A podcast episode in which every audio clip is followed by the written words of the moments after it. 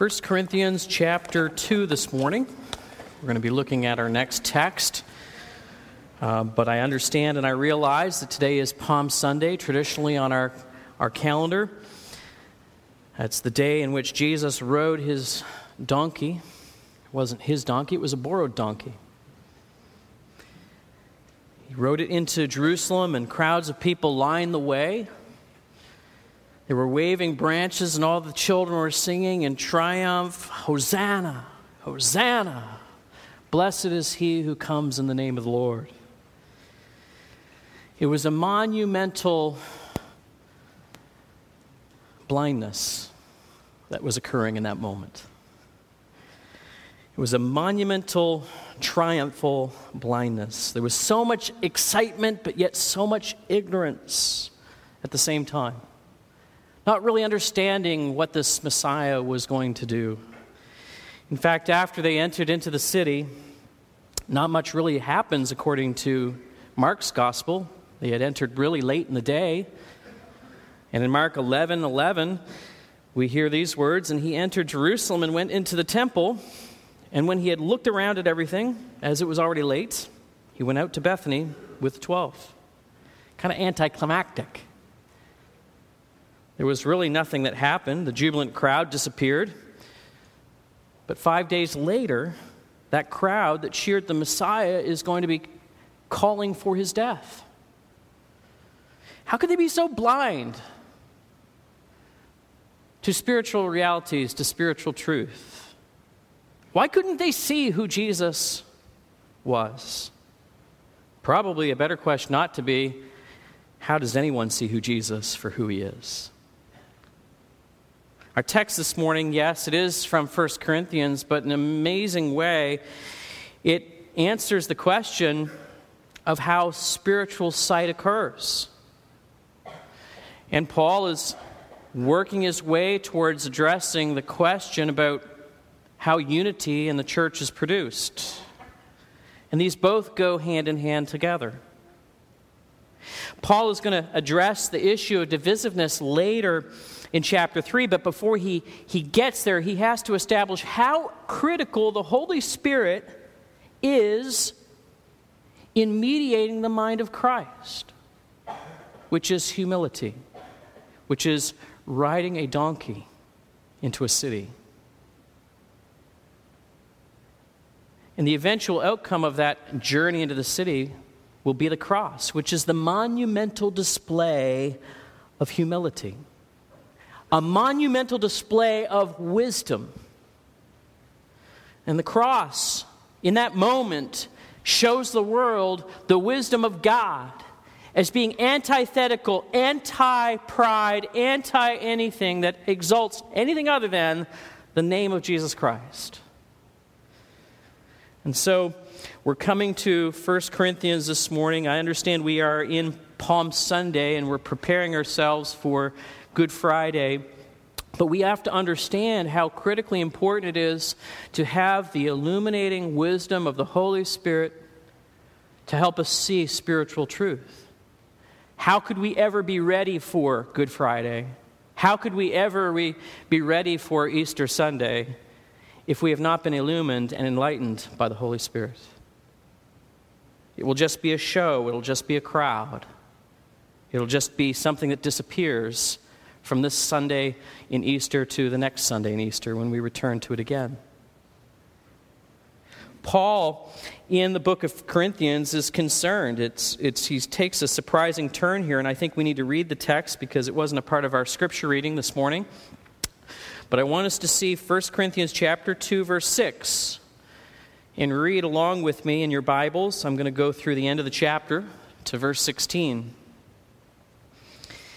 He says, Yet among the mature we impart wisdom, although it is not a wisdom of this age or the rulers of this age who are doomed to pass away, but we impart a secret and hidden wisdom of God, which God declared before the ages of our, of our glory, excuse me, before the ages for our glory. None of the rulers of this age understood this, for if they had, they would have not crucified the Lord of glory. But it is written, What no eye has seen, nor ear heard, nor the heart of man imagined, what God has prepared for those who love him, these things God has revealed to us through the Spirit.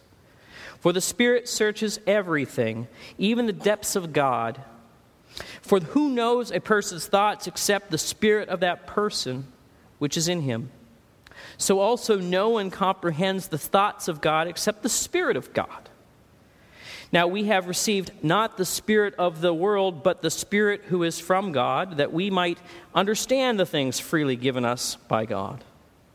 And we impart this in words not taught by human wisdom, but taught by the Spirit, interpreting spiritual truths to those who are spiritual. The natural spirit person does not accept the things of the Spirit of God, for they are folly to him and he is not able to understand them because they are spiritually discerned.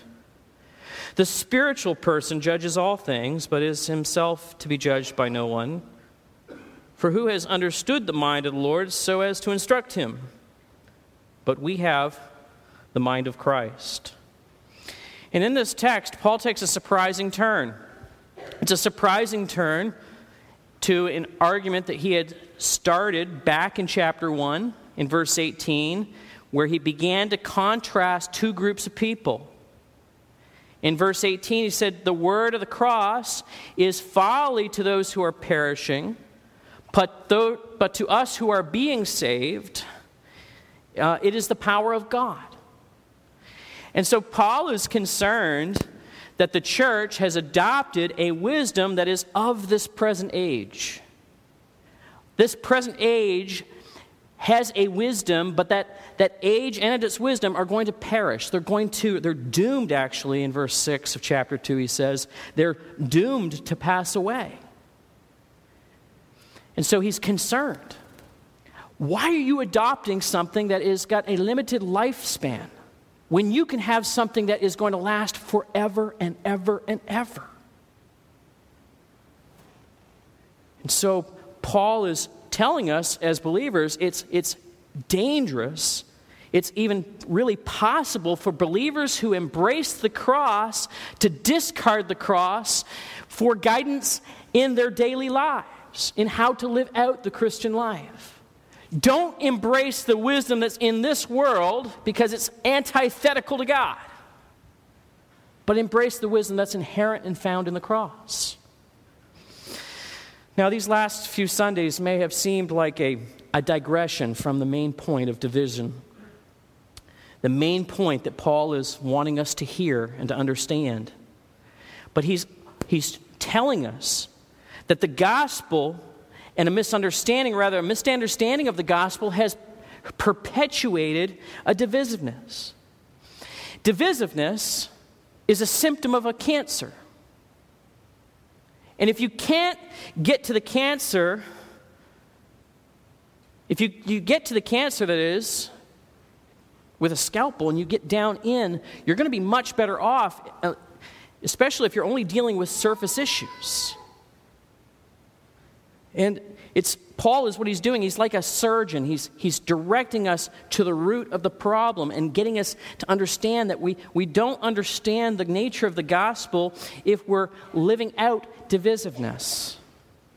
And God is, God is like a skilled surgeon, and He's using Paul here, and he's, he's wanting to cut into us to remove this. And in a way, this text is like a, a progressive slicing to get to the root of our issues. What is that cancer? The cancer that is inherent within all of us is this desire that wants to make me, myself, and I feel empowered and important. It's us in the driver's seat, us as free agents.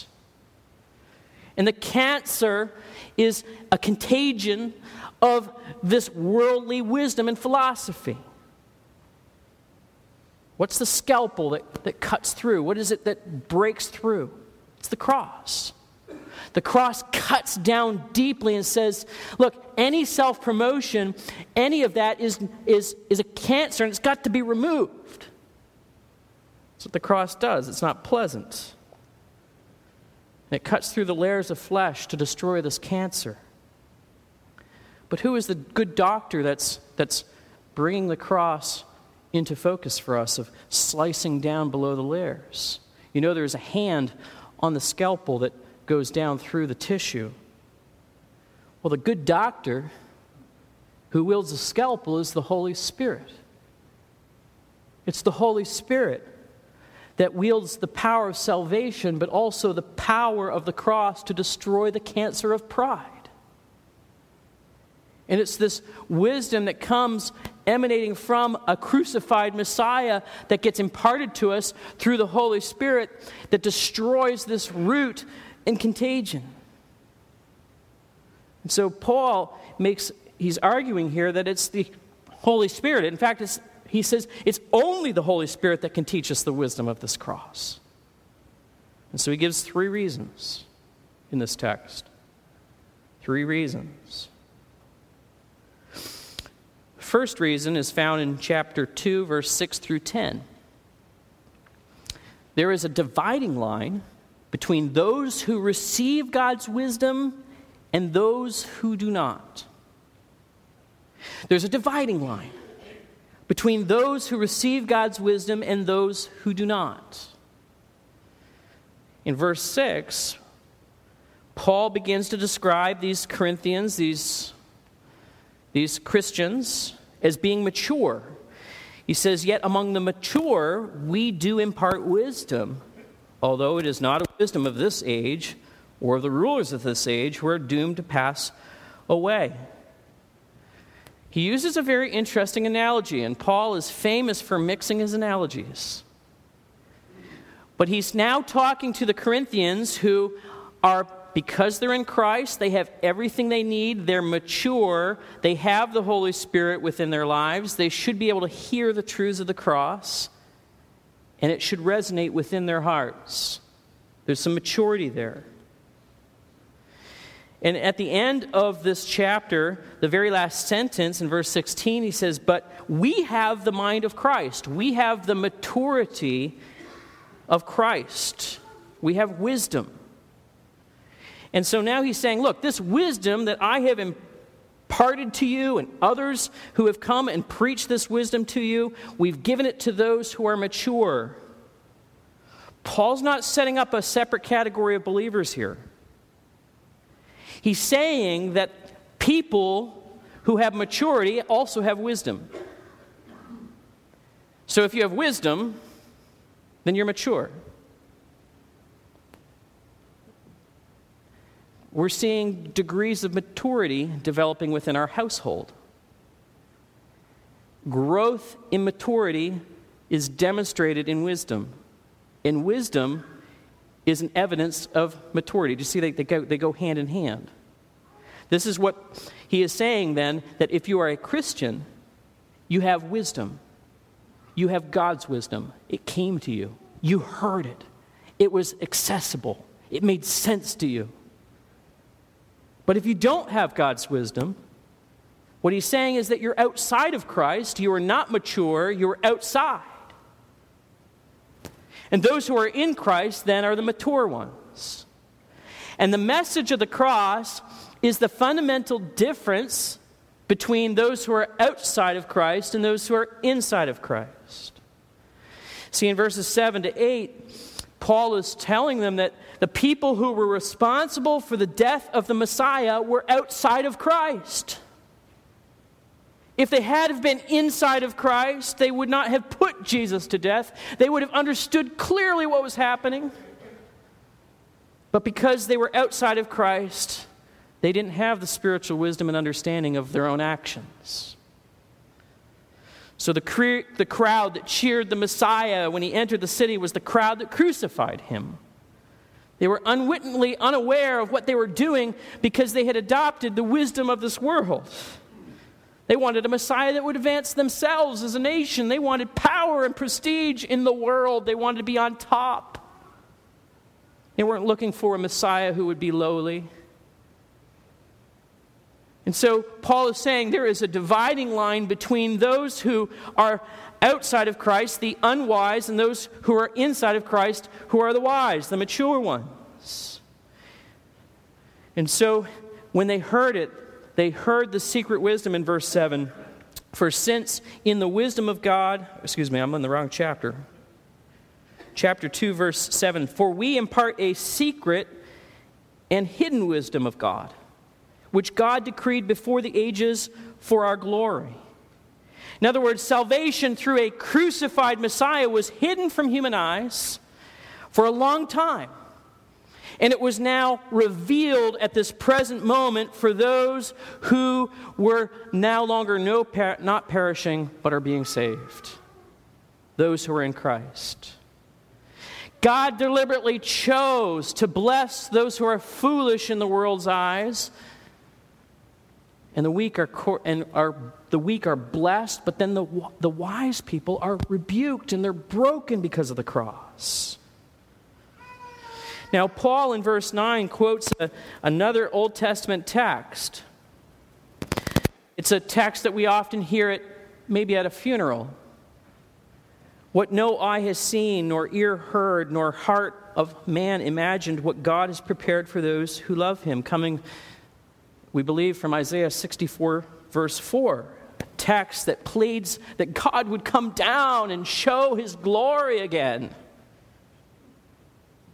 And so Paul is saying, Look, you're able to see the glory of the cross because you have been given eyes to see. This is what's been prepared for you before the foundation of the earth. And you can see it, you can wrap your head around it because you are the wise. You are the ones for whom it was intended.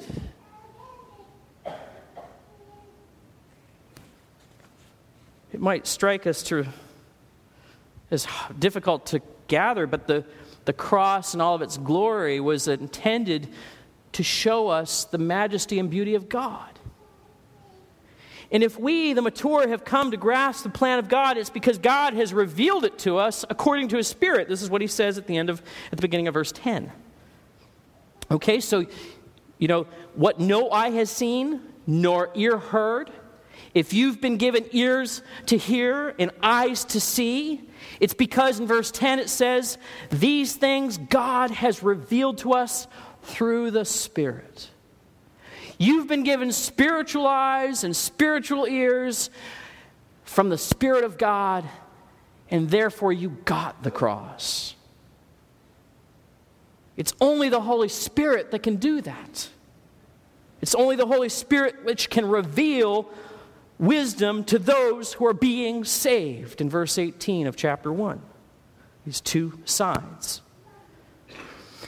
And so he's continuing a three part argument here why the Holy Spirit has got to be the, the peace that creates this life within a soul, this light that is shining in darkness. And so in verse the, the second half of verse 10, he picks up another part of the argument that there is really a significant difference between the wisdom of God and the wisdom of this world. There's a significant difference there. Three times in this text, Paul is referring to the teaching, illuminating work of the Holy Spirit that gives us this wisdom from God. In verse 6, uh, I don't know if you caught these things as we were reading, but in verse 6, it says, We among the mature do impart impart wisdom. And then in verse 7, we impart a secret and hidden wisdom of God. And then in verse 13, he says, And we impart this in words not taught by human wisdom, but taught by the Spirit. And he's saying that there is an outside teaching, there's a significant difference this is not something that a person just naturally apprehends. Some might say, well, why should outside help be necessary? I mean, isn't knowledge knowledge? I mean, if God has shown himself to be who he is in real events and in real history, and why is he so then inaccessible to some people? Well, the answer to this question is the difference between knowing facts and knowing a person intimately.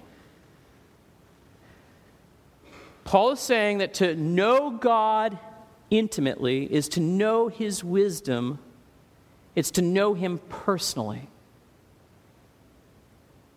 And the problem of knowing God is so complicated by the fact that we are so infested with the spirit of this age, which highlights and glorifies self. Human wisdom is so bent on self promotion that we so readily lean upon it that it doesn't give us any advantage in understanding the mind and heart of God. Our self centeredness is so great, the chasm is so deep, that the possibility of knowing God does not belong to any of us. There's such a difference between the wisdom of God and the wisdom of this world. How in the world does anyone know God? Well, the truth is, only God can know God. And so the Spirit becomes the link between God and man. Verse 10, in the second half of verse 10, it says, For the Spirit searches everything, even the depths of God. For who knows a person's thoughts except the spirit of the person which is in him? So the Spirit is the link to God and in verse 11, this link is established by argument that really you don't know, the only person who really knows them, a person is themselves. So let me just put this in a, you know, an easier context maybe. It's kind of like the same way as no one really knows me except me, not even Abby. I mean, we've been married for almost 20 years, but even maybe even after 50 years, she's not going to know me better than I know myself. And in the same way, Paul's arguing here that I am not going to know God in any conceivable way unless God enters into my heart by the Spirit of God and tells me about himself. Paul's argument is this okay, since you are mature in Christ, you've got the wisdom that comes from God, you, you know about God, so stop. Stop acting like the world who doesn't know God. Stop thinking like the world. Do you have the mind of Christ or don't you have the mind of Christ? Stop valuing what this world values. This world values power. This world values personality, influence, success. If you have the mind of Christ, it looks like the cross, which is shredded humanity. It's humility. And Paul is saying, look, you've got what, what it takes for unity. You've got the Spirit who has taught you the humility of Christ. And so in verse 13, he keeps going with this argument that the gift of the Holy Spirit is what has allowed them to understand these precious truths. Verse 13 says, And we impart this in words not taught by wisdom, human wisdom, but taught by the Spirit intending spiritual truths, interpreting spiritual truths to those who are spiritual.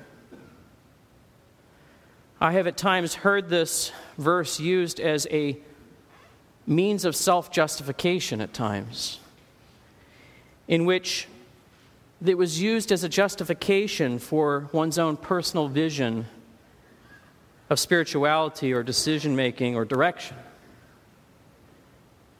And it's was in, in this kind of use of a text is out of context. Because when a person does that, they're saying that they are without, they're without outside accountability. And that's not what this text is saying at all. Paul is saying that the gospel is not about you and your self promotion, it's everything about the glory of God and His promotion. We can never use these texts to be weapons to just do what we want. It's not what this is intended for. The implication is that if you don't you know, you don't see what other people are seeing, that therefore maybe you don't have the Spirit and therefore you shouldn't question. But that's not what this text is saying at all. This text is getting to the point that, that we have an understanding of the humility of Christ, not the arrogance of man. Humility shows us that we get the cross, that we get the Spirit, that we've been taught, that we do things that don't make sense according to this world, that we humble ourselves. It shows us that we get the cross, that we get God. And that is a true signal that we know and that we understand God. That, humility. Period. See, the humility of Christ can only be imparted except by the Holy Spirit as you look at the cross. And so he's saying there's a great difference between the wisdom of this world and the wisdom of God. And it's taught to us by the Holy Spirit. In verse 14 to 16, he picks up the last leg of this argument, which, which might feel a little bit negative, but it's the, it's the logical conclusion of this positive statement that if you get the, get the wisdom and the humility of God, so you know the cross, and now he's saying, now, why is it that some people don't get the cross? And he's saying in verses 4 to 14 to 16, there's an inability to, quote, cross this dividing line without the empowerment of the Holy Spirit. You need the power of the Holy Spirit to cross it.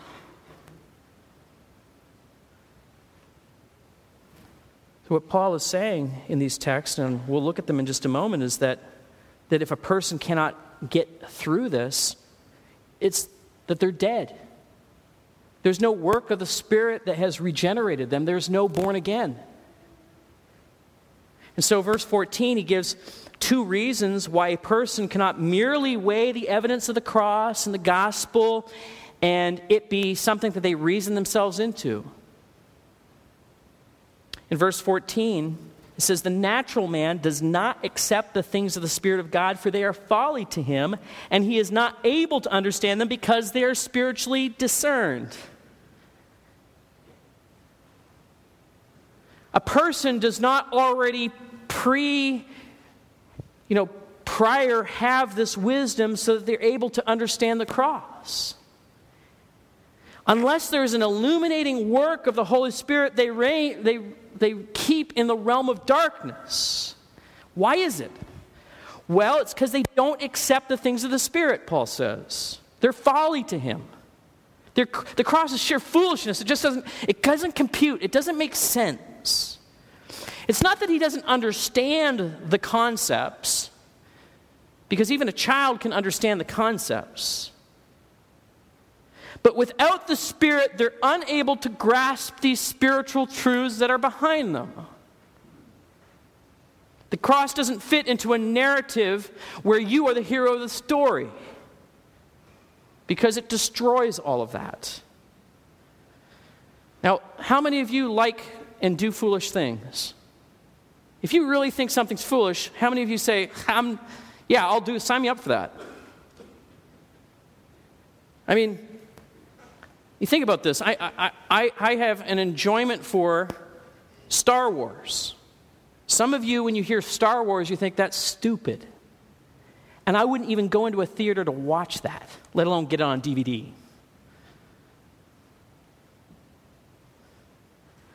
I kind of look at Star Trek in the same viewpoint. Sorry. I'm dabbling with Doctor Who, and that's almost as bad. I just don't know if I can go there. But the reality, this is what Paul is saying. Look, you don't do things that you find foolish. Why? Because they're foolish. And it's because you don't get it. And Paul is a little bit stronger. He says, you not only can't get it because you find it foolish, you're not able to get it because they're spiritually understood. They require spiritual eyes. The gift of the Spirit has to be imparted for you to receive it and to understand it. To be spiritual means that the Spirit enables you to see, just like a colorblind person, not able to differentiate the colors of the rainbow. But when, when, when, when the eyes are fixed, then you can see all of the hues of the rainbow, and it's so beautiful. And it's like, why didn't I see this before? But when the Holy Spirit enters the heart and whew, the lights go on, everything is like, wow! I can actually see the cross and it makes sense. And it teaches me to live a humble life. Oh, man. I got to make some changes. You see, we often look at this issue regarding sifting through evidence and making an informed choice on the matter is all that it takes. What Paul is saying here is that no, no, no, no, no. Because we are so steeped in our own self worth, our own interest at self preservation, the cross looks like a nonsensical component of Christianity. It's like an optional extra. People actually are embracing the wisdom of this world because they prefer it, they love it. A refusal to recognize just how lost we are requires a work of God in the heart. The light has to go on. The Spirit has to convict. And then verse 15, excuse me, verse 14, the last word of the verse says that these things are spiritual, spiritually discerned. That, that, that it's spiritually discerned. That word discern has a, a judgment sense. A spiritual person is able to assess it, they're able to actually work with it. And in verse 15, another text that is often taken out of context as an excuse for not allowing others' input into one's life to be considered. Verse 15 says, Spiritual per- person judges all things, but is for himself to be judged by no one. A spiritual person is able to judge all things. That's essentially what he's saying. In other words, they, they get what God is doing. It's not a carte blanche excuse to do whatever they want, but rather it's along the lines of a person who has the Spirit will know how to apply the message for themselves. They won't have to have someone come alongside them and say, do it this way. How come you don't get the cross? Come on. Kid, what are you doing? Paul is saying, look, you'll get the message of the cross, you'll get the humility of the cross because you have the spirit of the cross teaching you.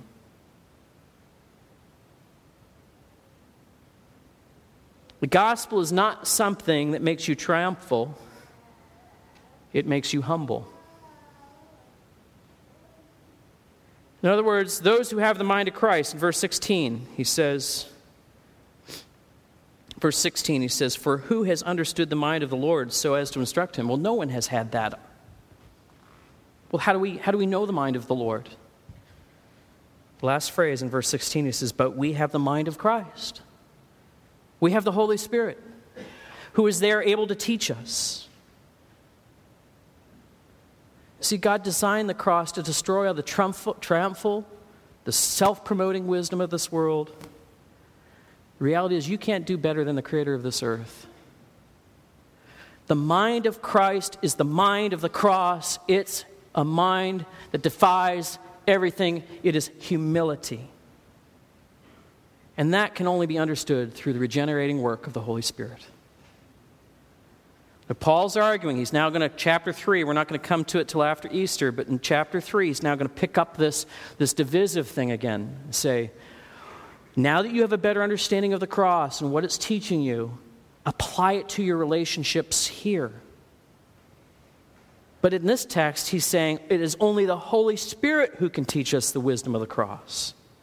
Because there's a dividing line between those who receive God's wisdom and those who do not. There's a significant difference between the wisdom of God and the wisdom of this world. And there's an inability to cross this dividing line without the empowerment of the Holy Spirit.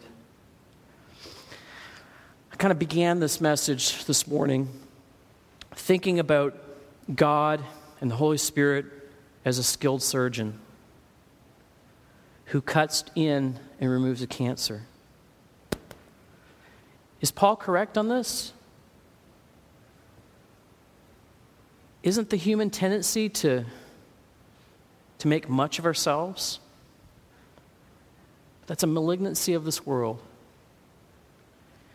A strong preference for me, myself, and I makes me feel like I am God. And God will not tolerate other gods. You hang on to your self worth and impressiveness, and the cross will be inaccessible to you.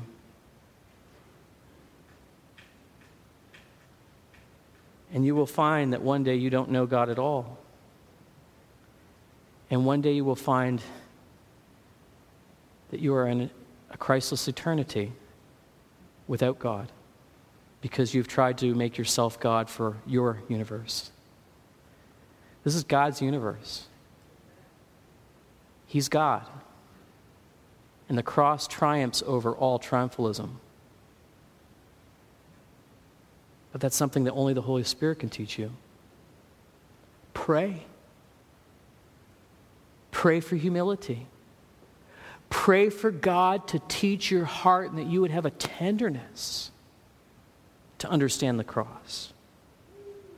Do not resist the good doctor who wields the scalpel, because that good doctor is the Holy Spirit.